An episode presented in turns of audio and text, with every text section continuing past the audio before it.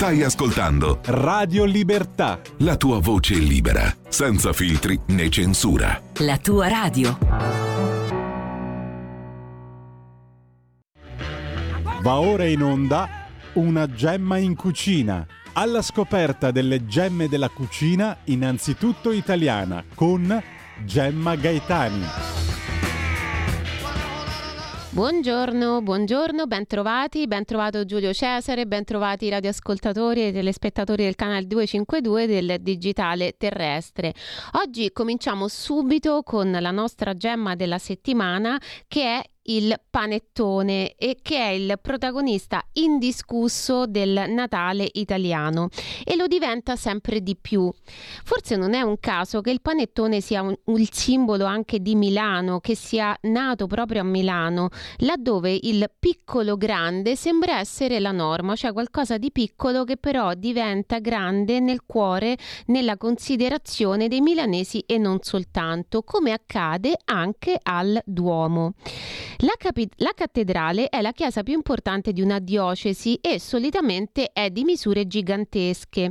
Il famoso Duomo è la cattedrale della diocesi milanese ed è un eccellente caso di piccolo grande. Le navate della cattedrale di Santa Maria Nascente, così si chiama, sono lunghe 57 metri. Pensate meno della metà di quelle della Basilica di San Giovanni in Laterano, che è la cattedrale di Roma, che misurano ben 100, 130 metri. Eppure chiunque nel mondo conosce il Dom de Milan, molto molto meno la cattedrale romana.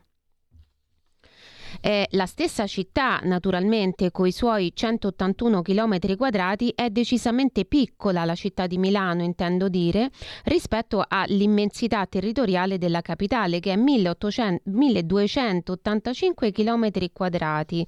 E questo nonostante dal punto di vista produttivo, culturale eh, e anche turistico, la pettina Petit Milano, possiamo chiamarla così, ha un rilievo eccezionale e unico nel panorama, nel panorama, italiano che talvolta surclassa pesantemente la stessa Roma e trasforma quindi la piccola Milano di fatto in una Gran Milan, come si dice appunto.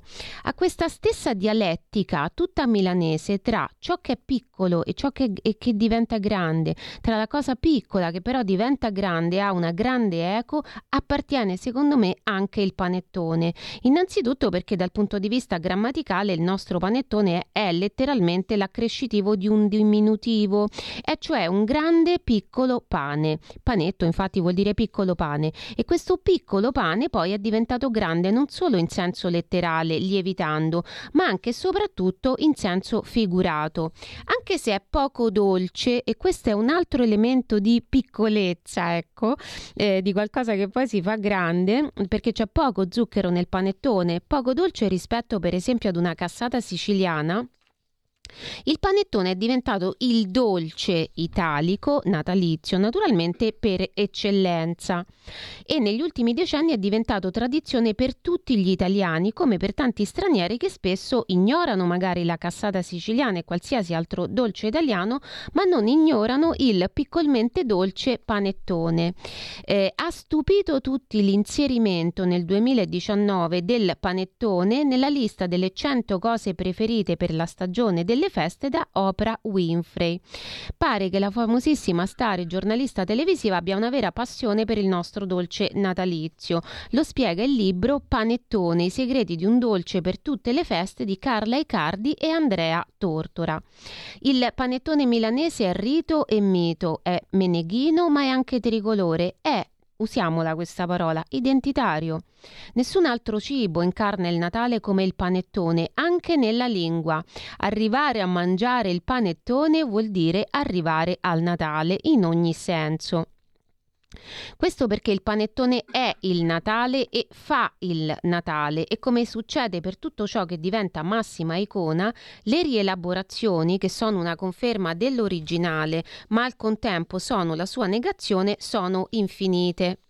Allora, noi stiamo vedendo adesso l'immagine del panettone Motta Milano, il, il, il, panettone come era in principio e lo vediamo proprio accanto al, al, Duomo di Milano. Come vedete somiglia più ad una pagnotta, a un pane appunto, è più basso, è più largo di quello che siamo abituati a vedere adesso.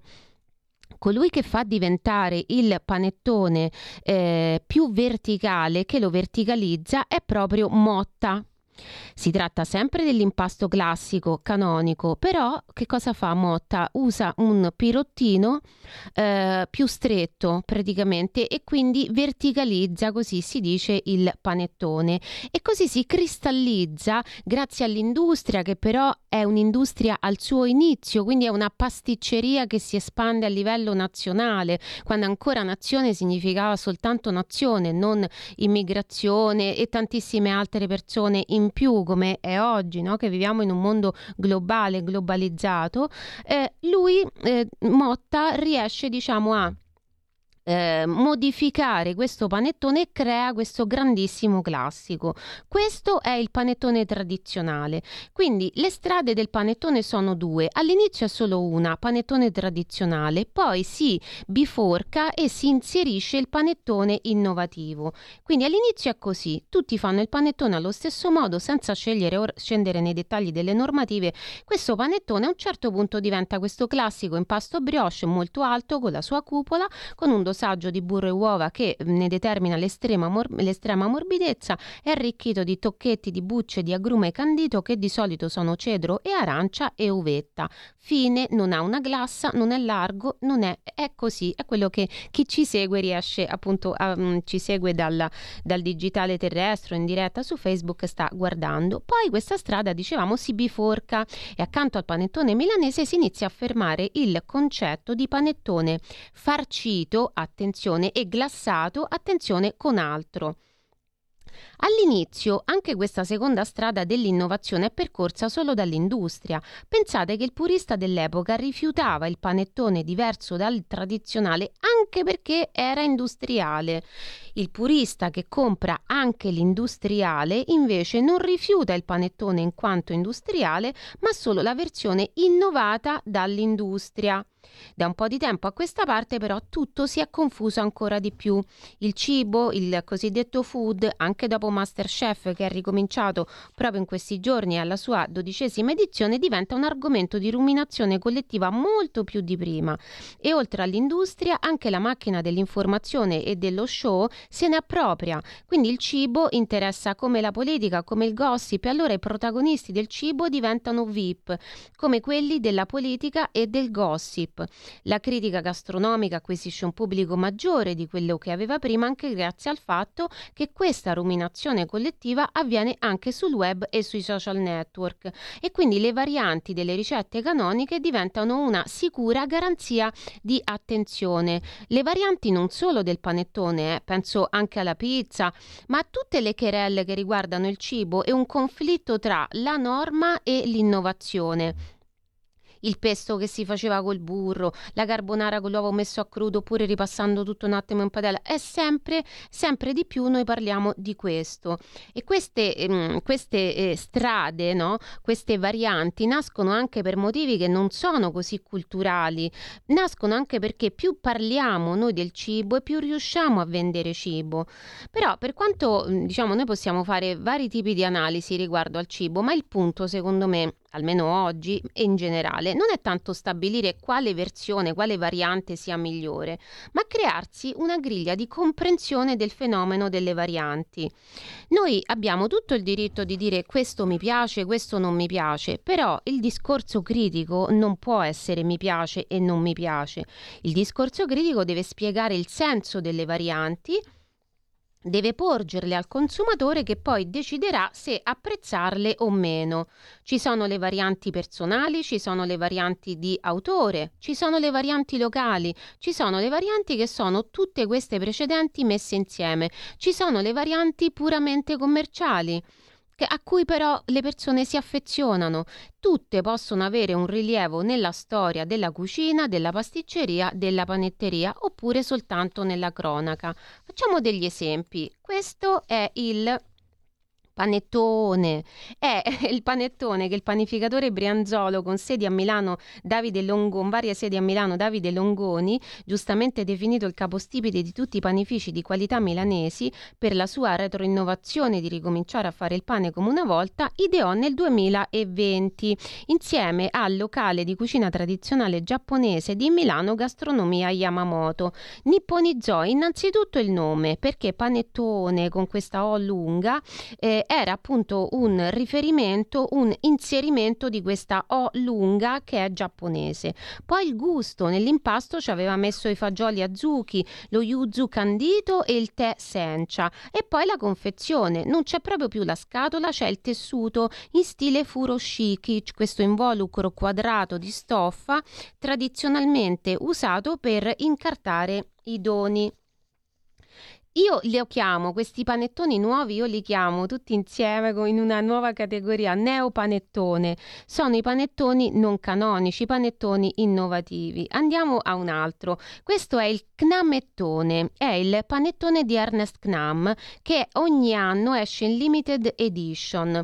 Eh, questo eh, è abbastanza tradizionale, come vedete ha una glassa, quindi sopra è glassato, è un po' una veneziana, ma eh, ogni anno poi lui aggiunge altri tipi di panettone. Questo, per esempio, a me fa sorridere, eh, si chiama, si potrebbe chiamare marron glaceone perché è un panettone con i marre- marron glacé canditi e una copertura di cioccolato.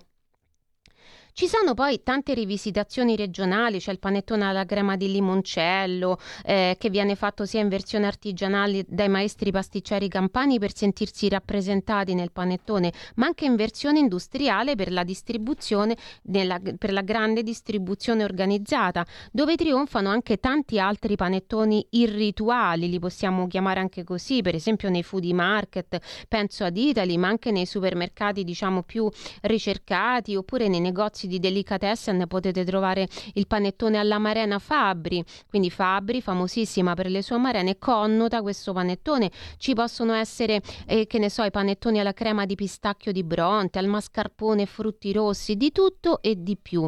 Per molti questi gusti sono l'orrore, il ridicolo oppure entrambi. Per alcuni lo sono solo se acquistati al supermercato, ma non se pagati a peso quasi d'oro nelle varie mecche del food contemporaneo. Va ammesso però che quelli che li mangiano sono più dei primi e dei secondi messi assieme, quindi tutte queste critiche in realtà non servono a niente perché poi le persone apprezzano. Ci sono delle varianti locali che sono anche personali, come è il caso per esempio del panettone di eh, Francesco Antonio Cavalieri Cavalieri che noi abbiamo intervistato poco tempo fa, il suo panettone cilentano. La variante locale può avere, ecco, vediamo il panettone cilentano mm, chiuso e adesso aperto. La variante locale naturalmente può avere vari interpreti, perciò dicevo che era sia personale sia locale, perché ognuno può fare, può interpretare a sua volta la localizzazione del panettone secondo il suo proprio gusto personale, oppure secondo abbinamenti che richiamano, diciamo, gli abbinamenti classici della cucina. Per esempio penso ad Enzo Crivella, il maestro gelatiere che abbiamo intervistato anche lui, anche lui è un amico della trasmissione, che fa il panettone salato preparato Jewel Gourmet con burro bourdieu, alghe e alici salate di menaica. Se le alici salate di menaica e le alghe sono elementi cilentani, il primo, il burro francese, proprio non lo è, però si associa alle alici tramite un filo che passa per gli abbinamenti classici della cucina. Come entrano questi panettoni? Prima abbiamo detto che entrano nella storia o anche soltanto nella cronaca. Ci possono entrare in positivo o in negativo. Per esempio, Salderosa ha fatto il panettone d'oro. Si chiama panettone oro puro, è farcito col cioccolato fondente migliore del mondo, mm, dice, e ricoperto di foglia d'oro.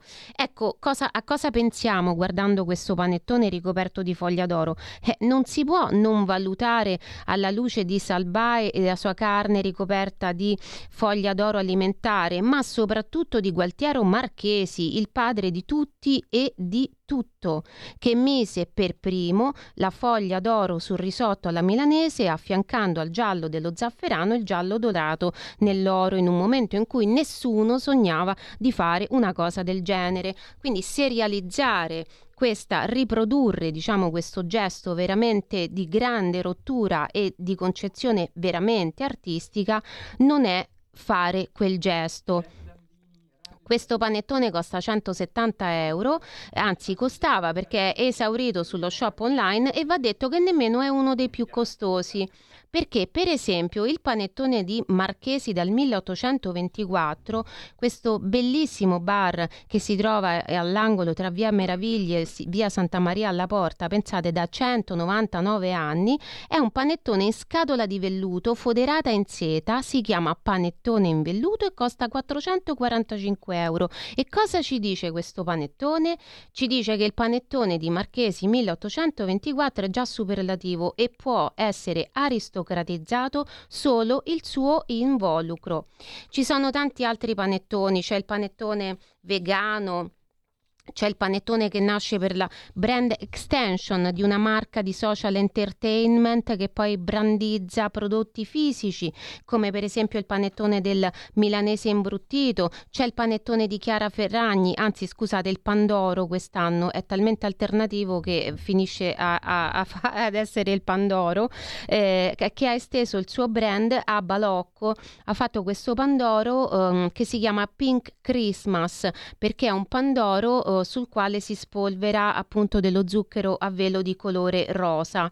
Eh, c'è il panettone transpecista, cioè il canettone per cani, che è stato ideato dalla pasticceria canina di Brescia Doggy Bag, che a molti sembra anche questo una bestemmia, un orrore. In realtà è una, eh, diciamo una preparazione che noi possiamo dare ai nostri amici animali perché non contiene lo zucchero che non possono mangiare. Quindi eh, noi abbiamo fatto diciamo, questo viaggio all'interno della, del panettone ehm, tradizionale e innovativo. Mentre aspettiamo appunto il panettone extraterrestre, ci eh, sentiamo invece con Arcangelo Dandini, che è uno chef, anche egli amico de- della trasmissione. Buongiorno Arcangelo.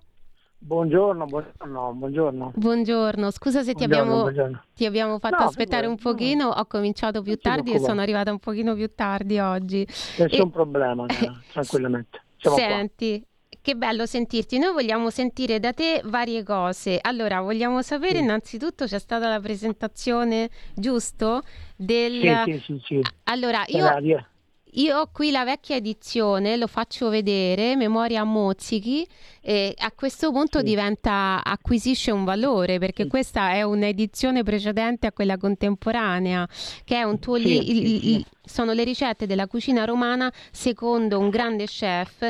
Tu, anche quando ti abbiamo intervistato, appunto, abbiamo potuto apprezzare come tu, mh, ecco, non parli soltanto di te, ma parli anche della storia della cucina che tu ti senti di rappresentare, di portare avanti, di divulgare. E, e quindi cioè, eh, raccontaci di questa nuova edizione.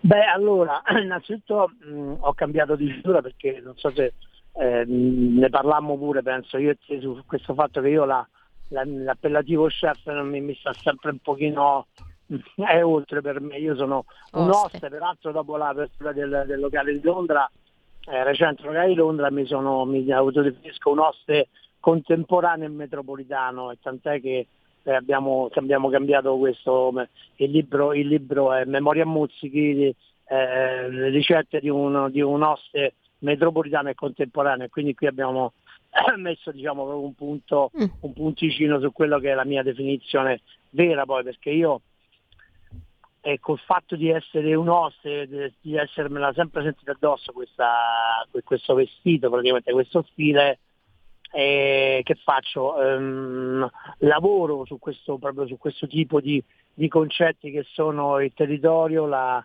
la, la, l'accoglienza, e, um, il godimento dei piatti, il, la tradizione ehm, sempre portata dire, in, una, in un ambito anche mh, non personale, perché la tradizione per carità è, una, è una, dire, un, modello, è un modello importante eh, che va seguito e va, mh, e va valorato ma va arricchito a volte con, con esperienze eh, anche personali, no? perché poi alla fine ognuno fa tradizione di quello del territorio, del proprio territorio e soprattutto delle sue esperienze personali e quant'altro. Quindi questo è un po' un, po un modello mio di, di lavoro e di, ehm, e di visione no? di, questo, questo, di questo mio lavoro.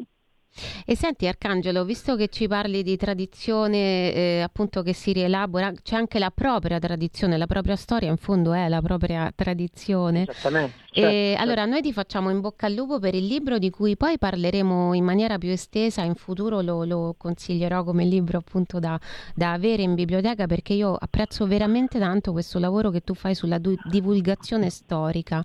È come se i tuoi libri Grazie. non dicessero compratemi perché eh, come se tu dietro questi libri non stessi a dire compratemi perché così io guadagno la royalty, ma si sente proprio che no, tu dici compratemi perché così saprete anche voi tutto quello che ho, ho studiato, imparato, osservato anche io fino a qua ed è una cosa molto bella. Ti voglio invece chiedere un'altra cosa, qui io sono romana però lo sai, sono a Milano, senti mi dici sì. il panettone? Ti piace? Sì. Quale ti piace di più? Se quello tradizionale o quello innovativo?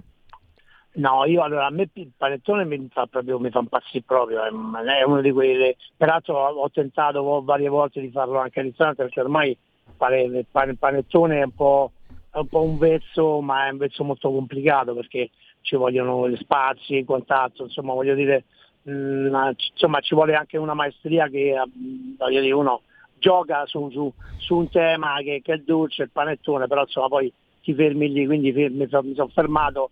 E il panettone per me è quello tradizionale, io quando compro compro il panettone, um, è un po' come la pizza, no? A me piace mangiare sempre la, la margherita, non lo so perché, ma comunque perché mi piace pensare che questo um, che, che, l'inizio di tutto poi alla fine sia quello, quello più, più uh, anche nell'evoluzione magari della materia prima, delle cotture della, della, della, delle, delle cotture, della, della sofficità, cioè, però rimane, per me rimane quello comandorlato, ecco, per me è quello, quello che, è, che, è, il vero panettone della, eh, della, mia vita, probabilmente me lo porto dietro. E non, non, faccio, non chiedo mai esperimenti quando, quando li ordino dai miei pasticceri ogni anno magari ne cambio uno qui a Roma e anche insomma anche fuori eh, per carità faccio sempre ogni anno faccio cambio un pasticcere però, però chiedo sempre quelli e regalo sempre quelli ne prendo sempre quelli che servono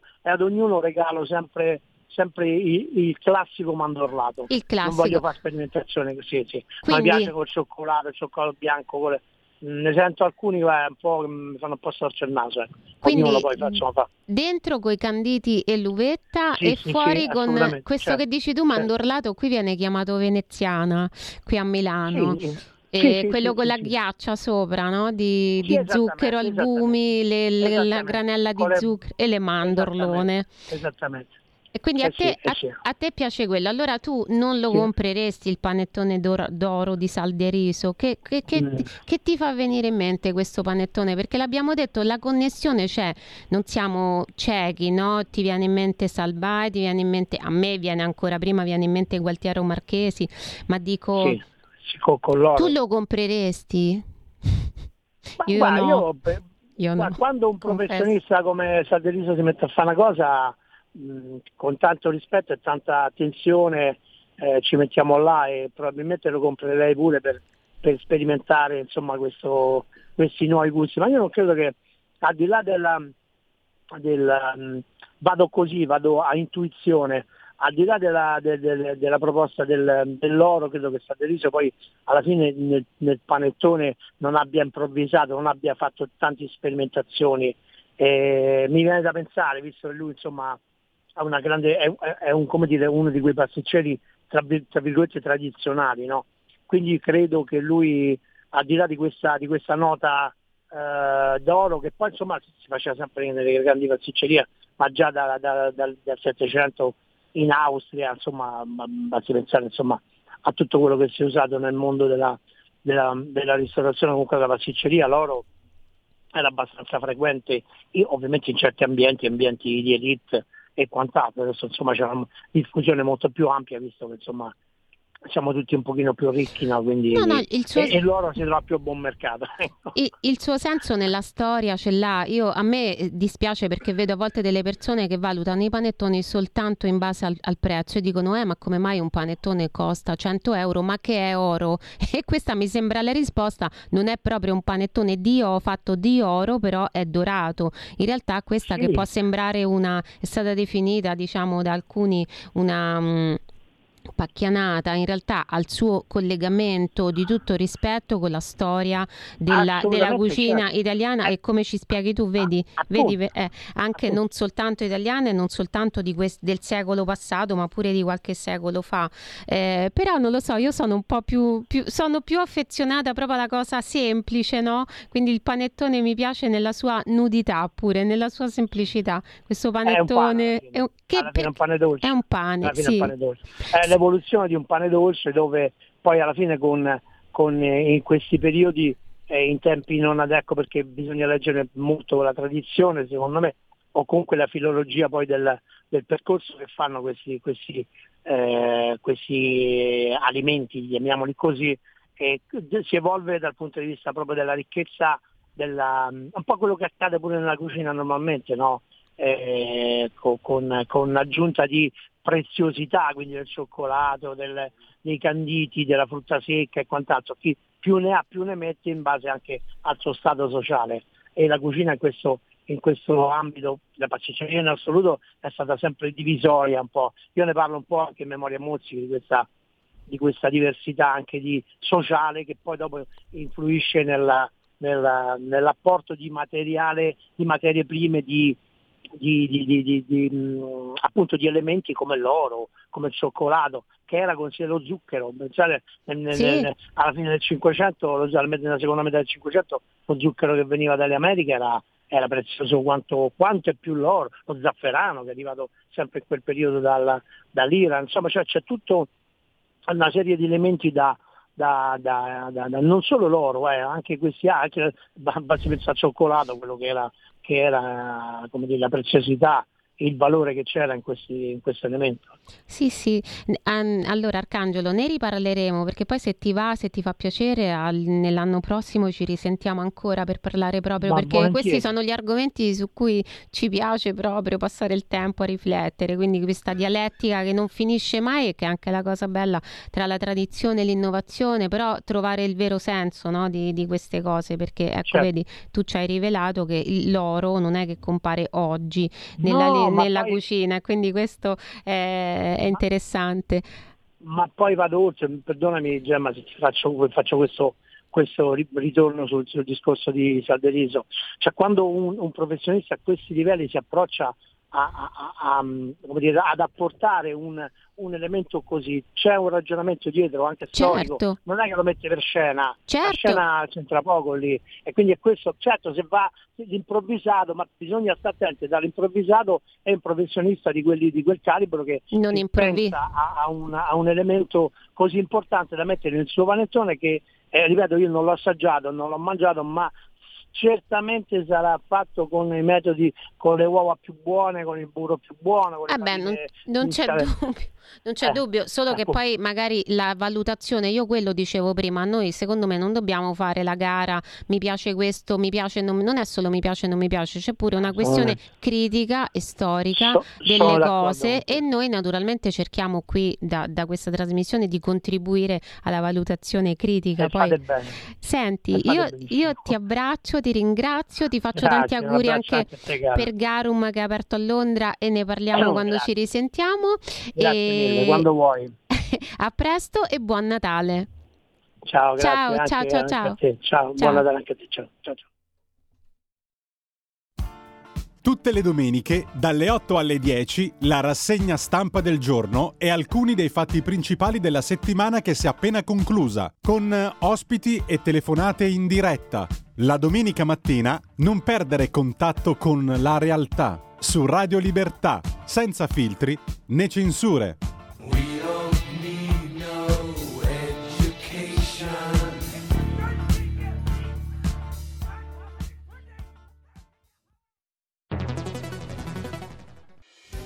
Quotidiano di Sicilia, il quotidiano d'Italia, l'informazione che ribalta i luoghi comuni, una vera visione dei fatti, l'Italia vista da sud.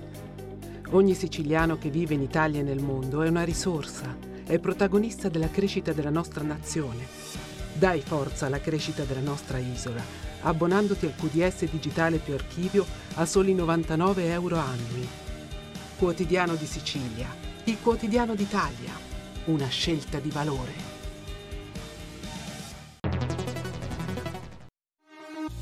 Porta con te ovunque Radio Libertà. Scarica la app per smartphone o tablet dal tuo store o dal sito radiolibertà.net. Cosa aspetti? Eccoci di nuovo, di nuovo in studio. E allora, adesso abbiamo il momento food art. Eh, voi vi ricordate, io ho creato diciamo delle piccole regole, cioè un'idea secondo me no, per far ritornare alle persone l'orgoglio di essere cucinieri. Quando io dico cuciniere, che è stato anche sinonimo di chef, non intendo dire di far diventare le persone chef professioniste perché non, non possiamo essere noi a farle diventare questo. Io intendo dire cuciniere cuciniere in casa, che è un'altra accezione, no? un altro significato della, del bel termine cuciniere, cioè uno che cucina, che mette le mani in cucina. Io faccio riferimento a quel film, eh, ai soliti... Eh, ai soliti ignoti e quando c'è appunto Ferry Botte il personaggio che dice eh, femmina cuciniera pigliala per mogliera quindi io dicevo questo insomma saper cucinare in casa nel senso di per sé per, per, per una tavolata di persone è secondo me una cosa in più. Quindi eh, ci aiuta la gemma della settimana che abbiamo visto che era appunto il, il panettone la gemma della settimana ci aiuta a conoscere a, eh, a comprare a produrre perché a volte ne parliamo parliamo anche dal punto di vista della produzione degli ingredienti che costituiscono una cucina e direi che veramente il panettone di oggi è un, un, un super, un iper ingrediente insomma. Eh, poi c'è la rubrica che è Food Art. La eh, rubrica Food Art è introdotta da questa sigletta eh, che è un pezzetto della canzone La pappa col pomodoro. Eh, quei versi che dicono appunto che la pappa con il pomodoro è un capolavoro. A me è sempre piaciuta questa, eh, um, esaltazione, no? dare del capolavoro ad una cosa così semplice in fondo, è anche un piatto di recupero se ci pensate, la pappa con il pomodoro si faceva, si fa con il pane avanzato. Quindi mh, sono tante, secondo me, le occasioni nelle quali il cibo è il protagonista di un capolavoro, cioè di qualcosa che ha a che fare anche con l'arte, oppure è così buono che ci fa dire cavolo, questa è un'opera d'arte, questo è un capolavoro.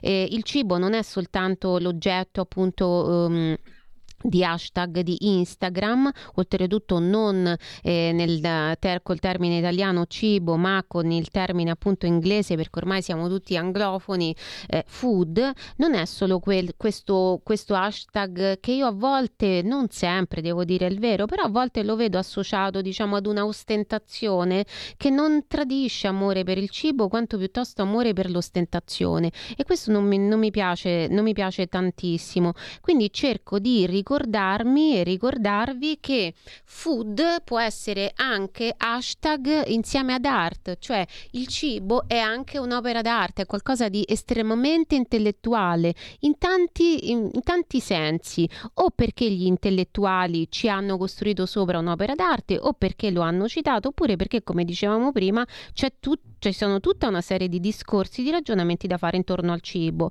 Allora, oggi il food art di questa settimana è Il Natale in Casa Cupiello, che è un'opera teatrale tragicomica scritta da Edoardo De Filippo nel 1931. È una delle commedie più conosciute del drammaturgo napoletano, è considerata uno dei suoi lavori più brillanti, anche se è un po' dolce amaro perché non ha un bellissimo finale. Pensate che fu rappresentata per la prima volta in una versione versione più breve di quella che poi è diventata la, la, la, la definitiva ehm, e divenne così, si ampliò proprio perché ebbe un enorme successo. Pensate che iniziò ad essere rappresentata il 25 dicembre del 1931 al Cursal di Napoli andò avanti, non mi ricordo bene se fino ad aprile o a maggio andarono avanti le repliche con questa estensione appunto della, della PS che divenne poi tre atti che è oggi. Allora, noi adesso ci sentiamo la sigletta del food art, poi ci vediamo il food art. Vi voglio ricordare prima che su Facebook e su YouTube, se state guardando da lì, le restrizioni di, di questi social non permettono la riproduzione di canzoni, di filmati, eccetera. Però spostatevi allora sulla radio, sulla TV, sulla app, su internet eh, e potete seguire appunto l'audio, che in questo caso non nei casi appunto se ci state seguendo da Facebook o da YouTube non sentirete l'audio e ci vediamo qualche minuto di Natale in casa Cupiello. Food Art.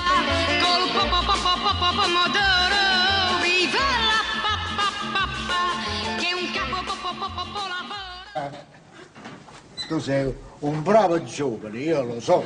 Eh, ma per questo carattere selvaggio che tieni ti fai Ah, tu sei un bravo giovane, io lo so. Eh, ma per questo carattere selvaggio che tieni ti fai odiare da tutti quanti. Allora, ti vinno un cappotto di un mese di dicembre, cose pazzi, il giudizio. Eh, sei un giovanotto, non sei più un ragazzino. A scuola non hai voluto fare niente. Terza elementare, finiti, studi, non ne parliamo più, voglio fare il mestiere. E va bene, fai il mestiere, ma ti devi interessare. Cioè, la mattina devi uscire presto, vai a vedere dentro ai negozi, ci stanno sempre i cartellini che eh, dice si cerca commesso. Si comincia a fare il commesso e poi piano piano, piano piano, piano piano si può diventare anche padrone di negozi, si fa la carriera. Io non sono eterno, caro mio. Oramai non posso pensare più a te, ci devi pensare tu. Ma ti già un vestito lui. Eh? Dopo Natale viene un sarto, eh? ti piglia la misura, ti fai un bel vestito nuovo e ti faccio pure due camicie. Perché tua madre ha detto che queste non si possono salvare più. Il vestito nuovo e due camicie. Eh? Qua poi qui, qua, io, guarda, guarda eh, eh. qua vengono tutte montagne, eh, con la neve sopra, le casette piccole, eh, le case piccole perché per la lontananza. Eh, eh, e qua viene il cacciatore alla vantaia, questa è l'osteria e questa è la capanna dove nasce Gesù bambino. Deve, deve nascere il bambino là. Ti piace? No. Eh, eh, beh, certo, se capisci, quello adesso è abbozzato, non si vede niente. Poi quando è finito si può dare il giudizio, è giusto, non, non si può dire adesso. Eh? Ti compro pure due cravatte? Eh? due belle cravatte, così quando ti metti un vestito nuovo ti puoi mettere pure una cravatta fresca, nuova, bella. E, e, e per Natale ti regalo 5 lire, eh? 5 lire così fai bella figura con gli amici che te... Eh, qua, eh, qua oh, poi viene una, una cascata d'acqua, eh, eh, tutta la cascata d'acqua, qua tutti i pastori che vengono, il pescatore è, è l'acqua che scende dalla montagna veramente, l'acqua vera faccia scendere. Sì, sì, l'acqua vera. Eh, l'acqua vera, eh. Si mette l'interoclissimo dietro, si apre la chiavetta e scende l'acqua vera. Ti piace? No. Il presepio che è una cosa religiosa. Una cosa religiosa con l'enteroclisma da dietro? Eh, ma, eh, ma, ma, se quello non è finito ancora, come puoi dire non mi piace? Eppure quando è finito non mi piace, caccia fa, non mi piace, non mi piace e basta. E eh, ma che, hai capito? Vai. Esci, esci di casa mia. In da casa mia non ti voglio tenere più, ti trovo un mestiere, un lavoro qualunque e campo con i soldi tu. Esci, sì, signore, me ne vado, me ah, ne bravo, vado. Ma so cosa pazzo, non mi piace, ma da piacere a forza, ma da piacere. Ma te ne vai? Eh, ma per esempio non mi piace. Eh, ma, ma te ne vai perché in questa casa si fanno i presepi. eh? Sì signore, me ne vado, me ne vado. Ah, ma mangio prima la zuppa e latte e poi me ne vado. Non mi piace.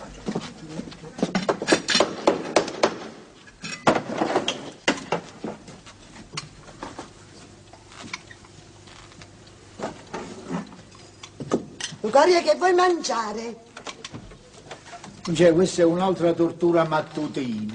E che tu dico a fare? Io ti dico una cosa, poi ne fai un'altra. Eh.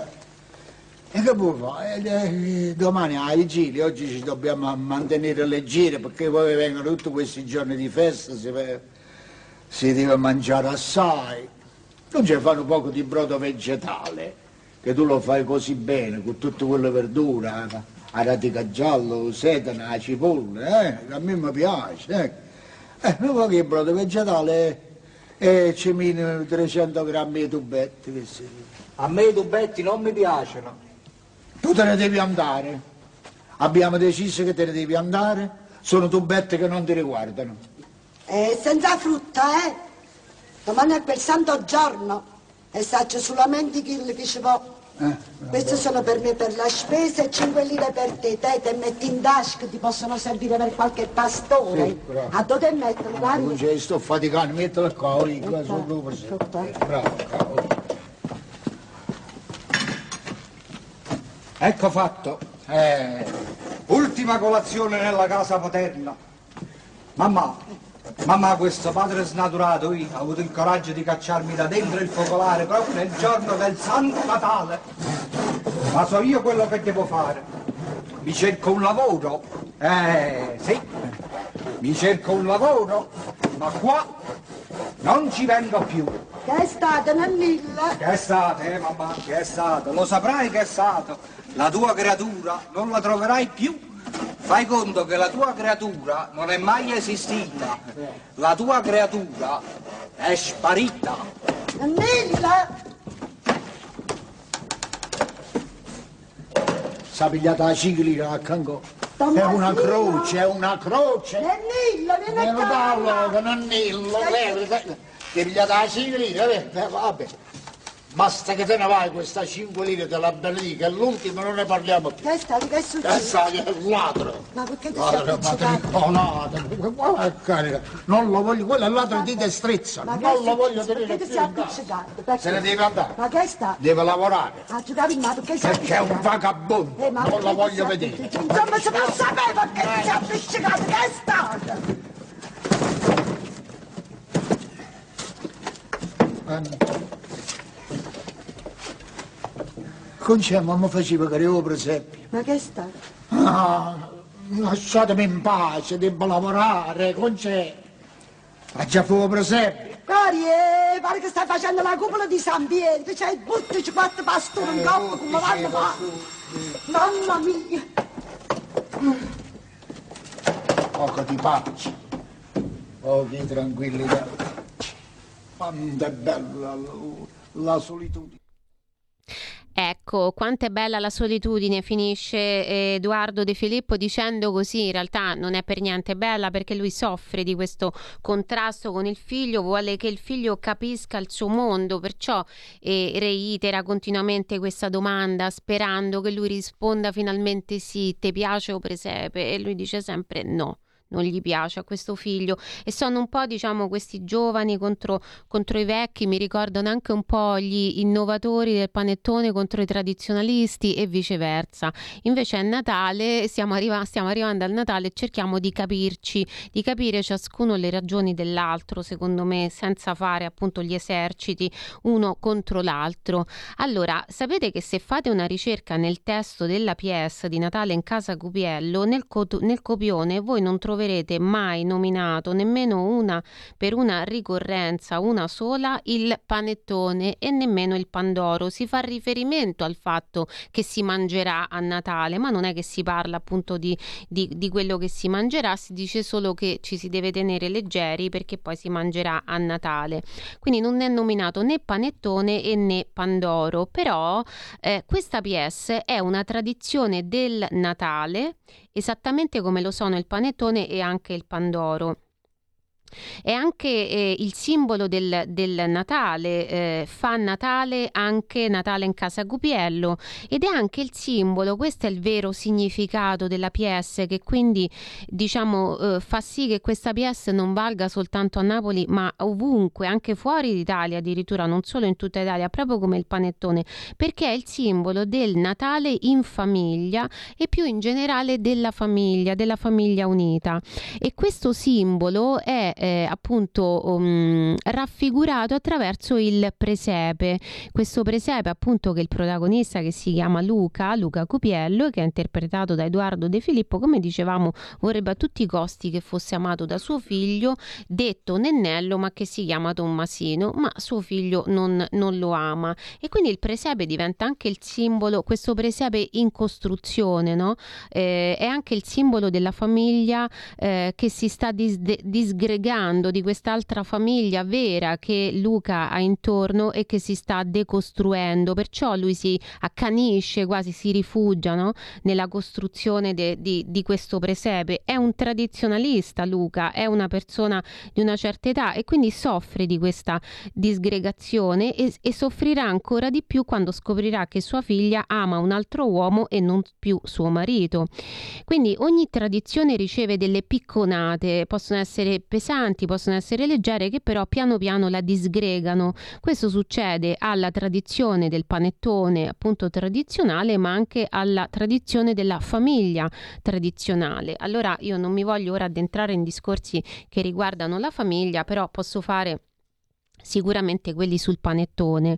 E, e, non pensiate che il panettone sia così lontano dal presepe perché lo fa anche Fiasconaro eh, ma eh, questa è una cosa molto, molto classica quella di costruire un piccolo presepe di cioccolata sopra il panettone. Si trova ancora nelle pasticcerie classiche tradizionaliste appunto però tra quelle diciamo più rinomate è Fiasconaro che fa questa versione del panettone che eh, diventa appunto teatro scena di un presepe di cioccolata, loro lo fanno di, di cioccolata bianca, però lo potete trovare anche nelle pasticcerie eh, appunto sicuramente tradizionaliste. Allora possiamo mettere sicuramente il presepe sul panettone, ma mettiamocelo soprattutto in casa e mettiamoci anche un panettone tradizionale, perché come Luca testardamente metteva in casa sua il presepe, passava tanto tempo a prepararlo, eh, anche noi secondo me dobbiamo dedicare tempo e spazio a qualcosa che non vogliamo vogliamo perdere. Quindi non vi dico ora di mettervi a preparare il panettone con le vostre mani come Luca con le sue faceva il presepe, vi dico innanzitutto di comprarlo, magari artigianale, in pasticceria se vi piace di più. Eh, di pasticceria anonima ma non per questo meno eroica di quella strafamosa oppure industriale. Compratelo come vi pare compratene uno per ogni categoria anche perché ogni volta che noi compriamo un panettone facciamo girare l'economia quindi stiamo facendo un gesto buono anche per l'economia non solo per, per il panettone in sé. Se poi avete proprio passione per la fa- panificazione allora vi dico di prepararlo con le vostre mani e magari in futuro ci dedicheremo proprio insieme a una ricetta ricetta, l'anno scorso una piccola ricetta l'avevamo, l'avevamo fatta vedere, però quello che voglio dire è dedicate il vostro pensiero, i vostri gesti almeno a comprare un panettone tradizionale proprio per fare un po' da argine a queste varianti che sono un bel gioco, che sono un'evoluzione anche naturale, no? che non nasce solo per motivi commerciali, che tengono anche desta l'attenzione sul canone, perché se noi decidessimo tipo dittatura che esiste solo la, la versione tradizionale, trad- solo il canone, quindi la tradizione, non ne parleremmo più. Invece in questo continuo, eh, questo continuo domandarci se la versione nuova ha senso e che senso ha e se non sia invece un abominio e così via, noi manteniamo desta l'attenzione anche sul canone. Però non dobbiamo mai, diciamo, secondo me, abbandonare completamente il canone perché il rischio è che, e questo nella storia della cucina lo vedremo in futuro è successo, il rischio è che nuova versione dopo, dopo nuova versione, la versione canonica a un certo punto non esista più, si cancelli. Adesso invece ci dirigiamo alla altra nostra rubrica che è la biblioteca di cucina. Eh, allora, il, um,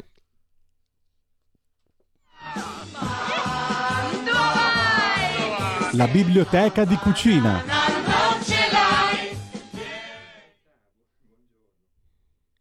Ecco, la sigla di questa rubrica, come avete visto e come sapete, è questa canzone di Alberto Sordi e Monica Vitti. Ho preso questi mh, mm, pochi versi. La, la, canzone si intitola Mando Hawaii, significherebbe un gioco, diciamo, su Mando vai, che eh, tradotto dal romanesco all'italiano significa ma dove vai?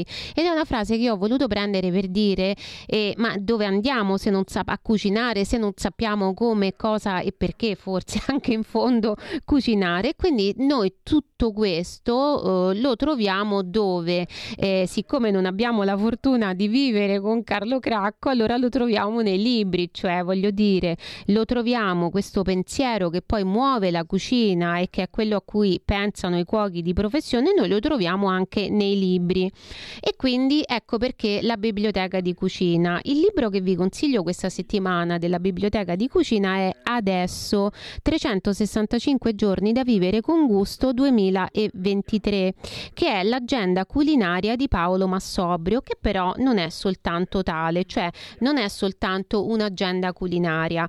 Anche allora, eh, questa agenda si trova in vendita adesso. A me è piaciuta molto perché eh, perché è strutturata proprio come una agenda. Quindi l'intento è quello di accompagnare chi l'acquista per tutto il 2023 esattamente come succede con le agende normali.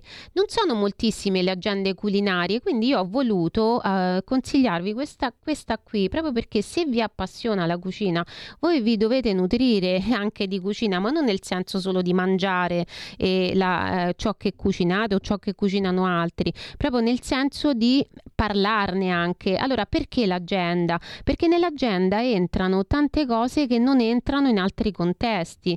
Per esempio, nei giorni del 25 dicembre, chiaramente dell'anno prossimo, c'è appunto una eh, c'è un estratto, mentre si trovavano a Betlemme giunse per Maria il tempo di partorire ed essa diede alla luce un figlio, il suo primogenito. Lo avvolse in fasce e lo mise a dormire nella mangiatoia di una stalla perché non avevano trovato altro posto. Così Luca racconta il Diem Natalem Christi, da cui prende il nome e la solennità che ricorda l'evento più rivoluzionario della terra, ovvero la nascita di Dio che si fa uomo per salvarci. E poi non c'è soltanto questo, però eh, scu- mh, mm, Giulio Cesare lo tengo in mano il libro, ecco quindi eh, scusa, non c'è soltanto questo, eh, c'è, c'è, di tutto e di più, ci sono le ricette, c'è per esempio il, ehm, la ricetta per il 24 suggerita per la, la, vigilia del 24 sono gli agnolottini del Plin ripieni di prosciutto crudo di Cuneo e grana padano in brodo di bue con cialde croccanti di prosciutto. Eh, c'è poi un vero e proprio pres- e, e naturalmente c'è spiegato come preparare questa ricetta, sempre rimanendo su questi giorni che sono i giorni che stiamo vivendo in, queste, in questi adesso, ci sono appunto le piante di Natale, quindi consigli sulle cose di casa. E c'è la spiegazione per esempio ehm, Ehm, c'è la spiegazione del, del, melograno che già presso i greci era simbolo di fertilità eh, e mh, mm, dice eh, molte tradizioni verdi legate al Natale all'anno nuovo sovrappongono una lettura cristiana a un originario significato magico come il melograno appunto. Secondo i celti bastava gettare qualche foglia poi da grifoglio addosso a belve feroci e cani rabbiosi per ammansirli all'istante. Per i cristiani invece le sue foglie spinose le foglie dell'agrifoglio che è una pianta tipica di questo periodo, simboleggiano la corona di spine, mentre le bacche rosse rappresentano il sangue di Cristo nella passione. Poi c'è il ginepro, per esempio per il ginepro eh, dice greci e romani ne bruciavano il legno odoroso come un incenso anche per scacciare i serpenti, una simbologia che è stata mantenuta nella tradizione cristiana. Insomma, eh, se anche non è questa l'agenda che volete comprare, compratevi un'agenda culinaria o comunque un'agenda che ci parli parli anche di quello che ci circonda, non soltanto per venderci qualche cosa, ma per insegnarci qualche cosa. Io vi ringrazio, spero di avervi intrattenuto in maniera interessante, vi faccio tanti auguri di buon Natale, noi non ci vedremo il 24, ci vedremo però sabato oh, 7 gennaio vi dico buon Natale, passatelo in famiglia, fate il presepe e, e state sereni, che è la cosa più importante. Grazie, all'anno prossimo. Avete ascoltato una gemma in cucina